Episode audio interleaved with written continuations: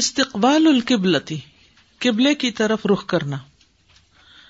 والعبد کان فی حال غفلته کالعابق من ربه، اور بندہ اپنی غفلت کی حالت میں ایسا ہی ہوتا ہے جیسا وہ اپنے رب سے بھاگا ہوا ہوتا ہے، بھاگے ہوئے غلام کی طرح ہوتا ہے. وقد عطل جوارحہ، اور اس نے معطل کر رکھا ہوتا ہے، بیکار کر رکھا ہوتا ہے اپنے اعضاء کو اور اپنے دل کو، ان الخدمت التی خلق لہا، اس خدمت سے جس کے لیے اس کو پیدا کیا گیا. یعنی اس وقت وہ بندگی کی حالت میں اس طرح نہیں ہوتا.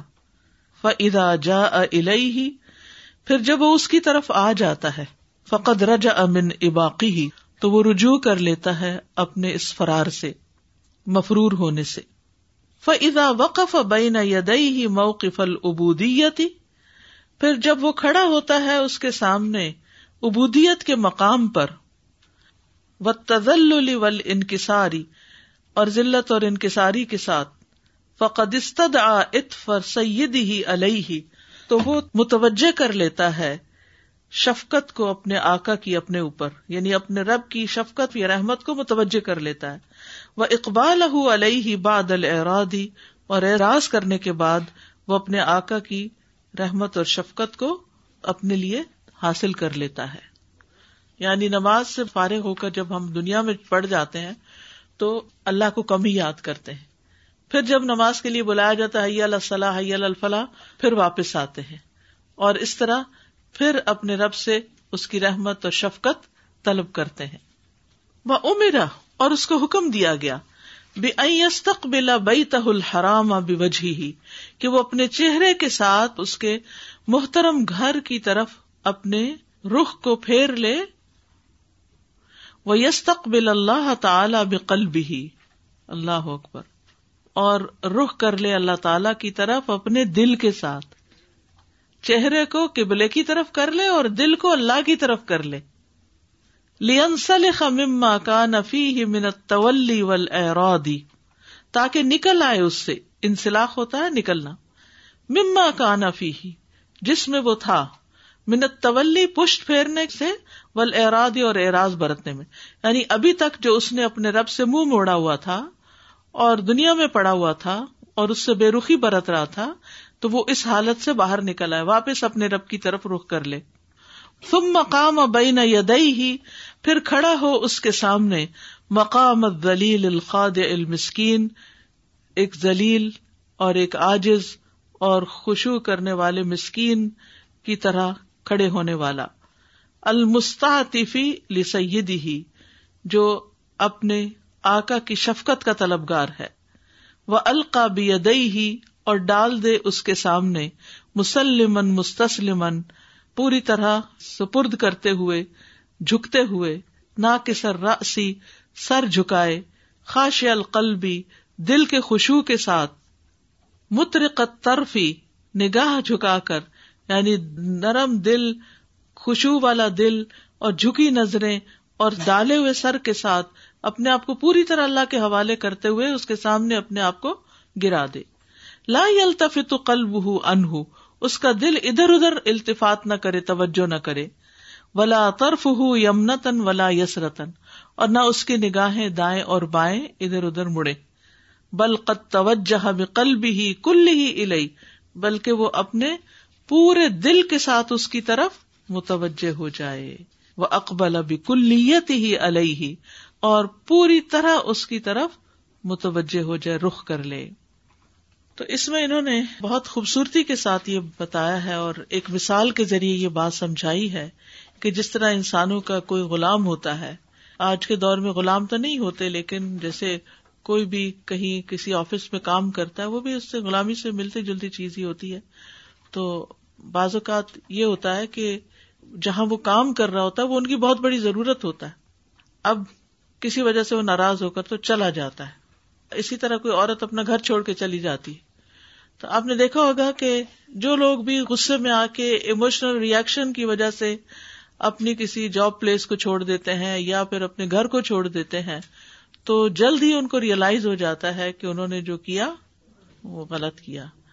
وہ سمجھتے ہیں کہ ہم ضرورت تھے ان کی ہمارے بغیر گھر نہیں چلے گا یا ہمارے بغیر کسی کا بزنس نہیں چلے گا، تو ہم ان کو مزہ چکھائیں چھوڑ کر تاکہ ان کو پریشانی میں ڈالیں۔ بندوں کے ساتھ تو پھر بھی انہیں کوئی پریشانی ہو ہی جاتی ہے، لیکن اللہ سبحانہ تعالیٰ کو تو کوئی فرق ہی نہیں پڑتا۔ تو جب کوئی بندہ اللہ سبحانہ تعالیٰ کی غلامی سے اپنے آپ کو نکال کے کہ اچھا کوئی فائدہ نہیں نماز پڑھنے کا، میں نے اتنی دعائیں کی کچھ قبول نہیں ہوئی، اور چھوڑ کے وہ بھاگ جاتا ہے، تو وہ دیکھتا ہے کہ کوئی اور بھی تو ٹھکانا نہیں، کوئی اور بھی تو پناہ دینے والا نہیں، تو پھر اس کو جب یہ احساس ہوتا ہے تو پھر وہ واپس آ جاتا ہے۔ ٹھیک ہے، تو اسی طرح انسانوں کے ساتھ بھی جب ہمارے ایسے معاملات ہوتے ہیں تو بعض اوقات آپ نے دیکھا ہوگا کہ سیپریشن کے دوران ہی ہسبینڈ وائف کو یہ احساس ہو جاتا ہے کہ ہم ایک دوسرے کے بغیر نہیں رہ سکتے، تو پھر وہ واپس پلٹ آتے ہیں۔ وہاں تو ایک اور ریزن ہوتی ہے واپس پلٹنے کی، لیکن دنیا میں بھی انسان کو ہر آن اللہ کی طرف پلٹنے کی ایک ضرورت ہوتی ہے۔ تو بندہ جب دنیا میں جاتا ہے اور بہت دل لگا لیتا ہے اور بڑی خوشی کا اظہار کرتا ہے تو اللہ تعالیٰ اس کو دیکھ رہے ہوتے ہیں۔ دیکھیے نماز میں تو یہ ہمارا بندہ کھڑا تھا اور کچن میں گھنٹوں خوشی سے کھڑے ہیں، یا اپنی جاب پلیس پر یا کہیں پر بھی خوشی خوشی، کیونکہ اس میں سے وقتی فائدہ ہمیں نکل رہا ہوتا ہے نا، تو وہ کیفیت اور ہوتی ہے کچھ۔ تو بہرحال جو غفلت کی حالت ہوتی ہے یا دنیا میں انوالومنٹ کی حالت ہوتی ہے، وہ اللہ سبحانہ تعالیٰ کے ذکر، اس کی یاد، اس کی بندگی سے غفلت ہوتی، اور پھر انسان جو ہے اللہ کے لیے کچھ کر نہیں رہا ہوتا، اس کے جسم، اس کی جان، اس کا دل، دماغ سب کچھ دنیا میں لگا ہوا ہوتا ہے۔ تو پھر جب نماز کا وقت آتا ہے، واپس آتا ہے، تو ایسے ہی آتا ہے جیسے کوئی بھاگا ہوا غلام، اور پھر وہ عبودیت کے مقام پر تذلل اور انکساری کے ساتھ اپنے رب کے سامنے کھڑا ہو جاتا ہے اور اپنے رب کی رحمت کو پکارتا ہے اور اس کی توجہ کو حاصل کرتا ہے، اور اس کے لیے وہ قبلے کی طرف رخ کرتا ہے اور اپنے دل کو اللہ کی طرف متوجہ کر لیتا ہے، تاکہ ابھی تک اس نے جو اعراض برتا تھا یا اللہ سے دور تھا یا غافل تھا، وہ واپس اپنے رب سے کنیکٹ ہو جائے، اور پھر پوری طرح خشوع و خضوع کا اظہار کر کے مسکین بندہ بن کے اپنے رب کی رحمت تلاش کرتا ہے۔ یہ بات بڑی خوبصورت ہے، کیونکہ آپ نے کبھی کسی فقیر کو مانگتے ہوئے دیکھا؟ کیسے مانگتے؟ اپنے آپ کو بالکل گرا کے، پیچھے پڑ کے، بعض اوقات رو رو کے، بعض اوقات اپنے مسائل سنا سنا کے۔ ہم جب اللہ کے سامنے جاتے ہیں تو کیا ہمارا حال بھی کسی مسکین کی طرح ہوتا ہے؟ یا نماز میں بھی ہم ایسے ہی بس کھڑے ہیں اکڑ کے؟ تو نماز کے خشوع میں سے ہے یہ بات کہ ہم اپنے اوپر وہ تذلل اور انکساری اور عاجزی اور مسکینی طاری کریں کہ اللہ میں کچھ بھی نہیں، سب کچھ تیرے ہاتھ میں ہے، اور جو بھی ہمارے مسائل ہوں وہ اللہ کے سامنے رکھیں۔ کتنا بہترین وقت اور ذریعہ ہے ساتھ کے ساتھ مسائل سے نبٹنے کا، کہ ان کو اکٹھے بھی نہیں ہونے دینے کی ضرورت۔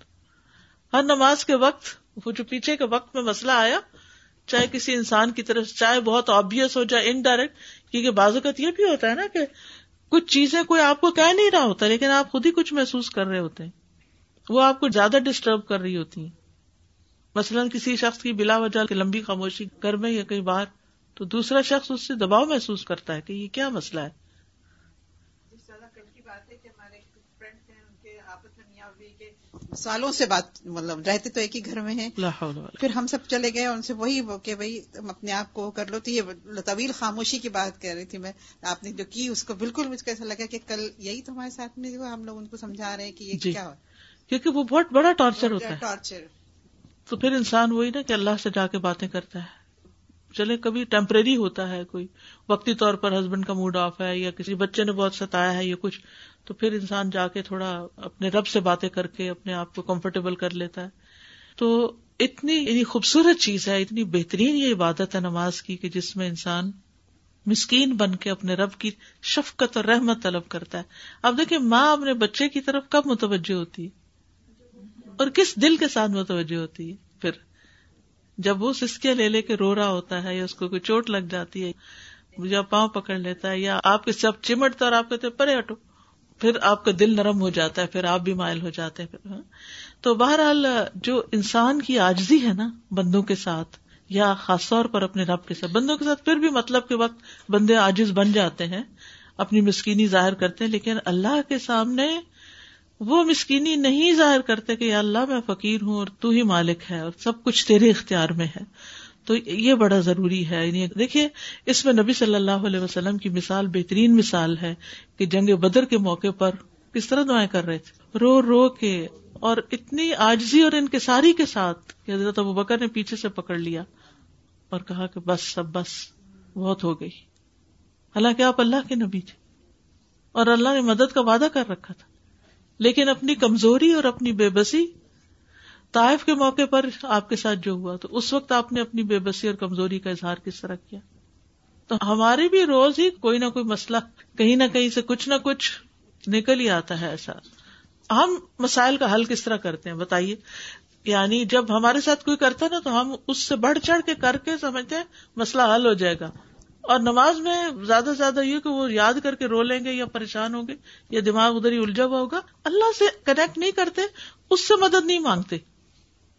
حالانکہ یہ جو ہم کہتے ہیں نا ایاک نعبد و ایاک نستعین, یہ ان ساری چیزوں اور ان سارے مسائل میں اللہ سے مدد مانگنی ہوتی ہے. ہم نے کوئی بیمار ہو جائے اپنا پیارا, کوئی تکلیف میں ہو, کوئی ذہنی پریشانی میں مبتلا ہو, کوئی گھریلو, کوئی مالی, کسی کی جاب چلی گئی, کسی کا کچھ, تو انسان رو کے اپنے رب کو پکارے, اپنے لیے بھی اور کسی اور کے لیے بھی. لیکن یہ عاجزی اور یہ جو اللہ کی رحمت کو پکارنا ہے اور جو طلب کرنا ہے اور جو اپنے آپ کو چھوٹا ظاہر کرنا ہے, یہی تو عبودیت ہے اصل میں. اسی لیے تو زمین پہ ناک رکھ دیتے ہیں اپنی, اسی لیے تو اپنے پورے اعضاء کے ساتھ جھکتے ہیں, اور پھر خصوصاً قبلے کی طرف رخ کرنا علامت ہے فوکس ہونے کی, کہ پوری طرح متوجہ ہو جاؤ. یعنی پہلے ہم ادھر ادھر, یمنا یسرا, یمنا یمین سے, یسرا یسار سے ہے, تو یعنی جب دنیا کی طرف متوجہ ہوتے ہیں تو کبھی کچھ کر رہے ہوتے ہیں, کبھی کچھ, کبھی ایک ٹانگ ادھر ہے ایک ادھر, بھاگ رہے ہیں. پھر جب نماز پڑھتے ہیں, چاہے گھر میں پڑھیں, چاہے مسجد میں پڑھیں, چاہے کسی سفر میں پڑھیں, کہیں بھی, تو ہمیں وضو کروا کے قبلے کی طرف رکھ کر کے فوکس کر دیا جاتا ہے. کتنی تھکاوٹ اتر جاتی ہے, سب کچھ پیچھے چھوڑ دو اس کو. کتنی اللہ کی محبت ہے اور رحمت ہے کہ اس نے یہ نماز کا طریقہ ہمیں دیا. یہ بھی ہو سکتا تھا اللہ تعالیٰ کہتے کہ اچھا ٹھیک ہے, وہ کچن میں کام کرتے کرتے ساری نماز زبان سے بول لو اور وہ ساری ہو جائے گی. یہ بھی ہو سکتا تھا آفس کی کرسی میں بیٹھے ہو, بیٹھے بیٹھے سب کچھ پڑھ لو بس نماز ہو جائے گی. نہیں, چھوڑو سب کچھ, چھوڑو جس چیز نے تمہیں پریشان کر رکھا ہے اور آ جاؤ میری طرف اور قبلے کی طرف رخ کرو. یہ قبلے کی طرف رخ کرنا بھی اور یہ جو فوکسڈ ہونا ہے, یہ بھی ایک رحمت اور رحمت ہے اللہ کی. ایک ایک حالت اور ایک ایک وہ جو ہے نا, پیچھے آپ پڑھ چکے ہیں, مختلف حالات اور مختلف جو اوقات ہیں ان میں جو کچھ پیش آتا ہے اس کے مطابق ایکشنز جو ہمیں بتائے گئے ہیں, یہ سارے بہت پرفیکٹ ہیں. ایک چیز تو یہ کنیکشن کے جو آپ نے کہا نا قبلے کی طرف بھی فوکس ہونا. سادہ جی نیویگیشن سسٹم جب ہم فالو کر رہے ہوتے ہیں, ڈرائیو کرتے, تو تھوڑا سا اگر آپ اپنی ڈائریکشن پہ ہی جا رہے ہیں, لیکن لیٹ سے آپ نے گیس کے لیے آپ نے گاڑی روک لی گیس اسٹیشن, تو وہ فوراً آتا ری سینٹر ایک دم سے. Even if you sort of getting back there, recentre. تو یہ وہ ری فوکس ہے, کیونکہ میں سوچتی ہوں کہ زندگی میں, دنیا میں ہمارا سفر آخرت کی طرف ہی ہے نا, تو ہم اللہ سبحانہ تعالیٰ کی طرف جاتے جاتے ادھر ادھر جب ہو جاتے ہیں, تو اللہ سبحانہ تعالیٰ نے دن میں 5 دفعہ اس کو مینڈیٹوری کر دیا کہ recentre, come back, right. سبحان اللہ. استاذہ مجھے 2 پوائنٹس میرے ذہن میں آ رہے تھے. ایک تو یہ تھا کہ جیسے ظاہر ہے ہم سب کے ساتھ ایسے ہوتا ہے نا, کبھی طبیعت خراب ہوتی ہے یا کچھ بھی, اور تھکاوٹ ہو جاتی ہے, اور پھر اس میں نا ایک انسان کے اندر نیچرلی ایک اس کو ہوتا ہے کہ اچھا آپ کوئی مجھے آ کے پوچھے, میرا خیال کرے. لیکن میں نے نوٹس کیا کہ جب بھی کبھی میری طبیعت خراب ہوتی نا, تو میں 2 نفل پڑھ کے نا پھر اللہ سے دعا کرتی ہوں صحت کی, تو مجھے ایسے لگتا ہے کہ ہر چیز سے اللہ نے مجھے ایگزیمپٹ کر دیا, اور اتنا سکون آتا ہے اور الحمدللہ شفا بھی ملتی ہے. دوسرا استاذہ, ابھی 2 دن پہلے میری خالہ ہیں, تو ان کی ٹرپل بائی پاس سرجری ہونی تھی, تو ہماری جو خالہ ہیں بہت جیسے امی کی طرح بہت زیادہ ہم سب کے ساتھ انہوں نے کیا, تو سبھی گھر والے پریشان تھے. تو ظہر سے پہلے ہی امی کا بار بار فون آ رہا تھا, مجھے کہیں تھی کہ دعا کرنا خالہ کے لیے نا, تو پہلے میں نے ظہر کی نماز باجماعت پڑھی, پھر ان کے لیے دعا کی, پھر بعد میں نفل پڑھ کے پھر دعا کی, تو مجھے اتنا سکون مل گیا نا الحمدللہ. اگرچہ اب آپ دیکھیں وہ اتنی دور ہے, میں پاس بھی نہیں, تو وہی آپ نے جو بات کی نا کہ انسان ایک نماز سے دوسری نماز کے درمیان اتنی فکریں پریشانی ہے، بس نماز پڑھیں، خوب فوکسڈ ہو کے دعا کریں، اگر پھر بھی سکون نہیں آ رہا نفل پڑھ کے دعا کریں، تو ایسے لگتا ہے کہ آپ کو اسی وقت دیر ان سلوشن مل گیا، اللہ تعالیٰ نے آپ کا مسئلہ حل کر دیا. بالکل استاذہ جی، یہ جو یہ بات ہے نا سپردگی کی اور مسکینی کی، تو میں سوچ رہی تھی ایک دو دن پہلے کسی اور چیز کے حساب سے کہ اگر ہم نماز کو واقعی سمجھے، اور آپ نے ذکر کیا تھا اللہ سبحانہ تعالیٰ کی معرفت کا اور اللہ سبحانہ تعالیٰ کے اسماء کو جاننے کا، کہ جب ہم جانتے ہیں کہ اللہ سبحانہ تعالیٰ غنی ہے اور ہم فقیر ہیں، تو جب ہم نماز میں گئے اور کوئی کسی بھی قسم کا فقر طاری ہوتا ہے نا انسان پہ، کبھی ایموشنل فقر ہوتا ہے، کبھی کوئی اور ہوتا ہے، تو انسان اللہ سبحانہ تعالیٰ کے پاس جا رہا ہے ٹو ٹیک دیٹ جس کے وہ مالک ہے. اور جب آپ ہیلپ لیس فیل کر رہے ہوتے ہیں تو آپ اس کے پاس جاتے ہیں جو مالک ہے، مالک یوم دین بھی ہے اور ہر طرح کی اس کی ملکیت. یعنی جتنا جتنا اللہ سبحانہ تعالیٰ کے ناموں پہ انسان غور کرتا ہے، پھر نماز میں جب جاتا ہے تو پھر وہ جو فیلنگ آتی ہے نا کہ ہم ہر طرح سے اللہ پہ ڈیپینڈنٹ ہے. اف وی نیڈ riches تو وہ مالک ہے تمام خزانوں کا، اگر ہمیں بیماری کا کوئی ایشو ہے تو وہ شافی ہے، اگر ہمیں کوئی اور ایشو ہے تو ہر چیز اللہ سبحانہ تعالیٰ از لائک دا، سارے خزانے ہی اسی کے پاس ہیں. یعنی نماز سے پہلے کے وقفے میں جتنے بوجھ ہم پر پڑ جاتے ہیں، چاہے وہ باتوں کے یا کسی جسمانی تھکاوٹ کے، وہ نماز میں جا کے ایسا لگتا ہے سارے آف لوڈ کر دیے، سب اتار دیے. جی، اور جو پچھلی کلاس میں تھا نا استاذہ جی کہ نماز ہمیں اسپرچولی نرش کرتی ہے، اور ہم جا کے جیسے تری پاتے ہیں، جب خشک ہو جاتے ہیں، قحط زدہ ہو جاتے ہیں اور جا کے تری پاتے ہیں، تو وہ مجھے خیال آ رہا تھا کہ ہر طرح کی خشکی ہوتی ہے اور ہر طرح کی تری اللہ سبحانہ تعالیٰ سے ہی لی جا سکتی ہے. بالکل آپ کی بات سن کے نا مجھے یاد ہے، میں ٹائم مینجمنٹ کے بارے میں مختلف چیزیں پڑھ رہی تھی، تو اس میں انہوں نے کہا کہ ہم سب کو اپنے آپ کو ری سٹارٹ کرنا آنا چاہیے. اور ری سٹارٹ کرنے کا انہوں نے کیا کہا کہ جیسے بعض دفعہ ہوتا ہے نا ہم اتنے اوور ویلم ہو جاتے ہیں، ہو نہیں رہا، ختم نہیں ہو رہا، تو انہوں نے کہا کہ آپ سب کچھ چھوڑ دیں اور جا کے واک کریں اور کچھ ڈسٹریکٹ کریں 10 منٹس کے لیے، پھر آ کے دوبارہ اپنے آپ کو ری سٹارٹ کریں. تو میں سوچی تھی نماز ایک طرح سے ہمیں ری سٹارٹ کر دیتی، ریفریش کر دیتی ہے نا. استاذہ یہ جو ٹاپک ہے ہم اس کے بارے میں بار بار سوچ رہے ہیں، قبلے کی طرف رخ کرنا. تو وہ جو بات ہے نا لوگوں سے ان کا قبلہ مت چھینیے ورنہ وہ آپ کو اپنا قبلہ بنا لیں گے. سب سے پہلے یہ ہمارے لیے بہت ضروری ہے ہمارا قبلہ کیا ہے، کیا یہ وہی ہے جو اللہ سبحانہ وتعالیٰ نے ہمارے لیے طے کیا ہے. تبھی جب 5 وقت ہم اللہ سبحانہ وتعالیٰ کی طرف اس قبلے کو ایکسیپٹ کر پائیں گے، کیونکہ دنیا میں تو ہمیں بار بار پڑھنا ہی ہے اس جگہ پہ، مگر جب ہم اس قبلے کو ایکسیپٹ کر لیں گے، اللہ سبحانہ تعالیٰ کی طرف رخ کر لیں گے، تو ہماری نماز میں خشوع انشاءاللہ ضرور آئے گا. انشاءاللہ قرآن مجید میں اللہ سبحانہ تعالیٰ نے بار بار قبلے کی طرف رخ کرنے کا حکم دیا، اس لیے فرض نماز قبلے کی طرف منہ کے بغیر ہوتی نہیں، الا یہ کہ کوئی ذریعہ ہی نہ ہو آپ کو معلوم کرنے کا، جیسے جہاز پر نماز ہوتی ہے. ورنہ دوسرے پارے کا آغاز آپ دیکھیے، ترجمہ پڑھ کے دیکھیے، کئی دفعہ یہی حکم دیا گیا، وَمِنْ حَيْثُ خَرَجْتَ فَوَلِّ وَجْهَكَ شَطْرَ الْمَسْجِدِ الْحَرَامِ، اور یہ اس کے فرائض میں شامل کر دیا گیا، یعنی نماز اس کے بغیر ہوتی ہی نہیں. پھر اسی طرح یہ مسلمان کی پہچان ہے، یعنی مسلمان ہونے کے لیے ضروری ہے کہ آپ اسی قبلے کو فالو کریں. حدیث میں آتا ہے مَنْ صَلَّى صَلَاتَنَا وَاسْتَقْبَلَ قِبْلَتَنَا وَأَكَلَ ذَبِيحَتَنَا فَذَلِكَ الْمُسْلِمُ الَّذِي لَهُ ذِمَّةُ اللَّهِ وَذِمَّةُ رَسُولِهِ فَلَا تُخْفِرُ اللَّهَ فِي ذِمَّتِهِ.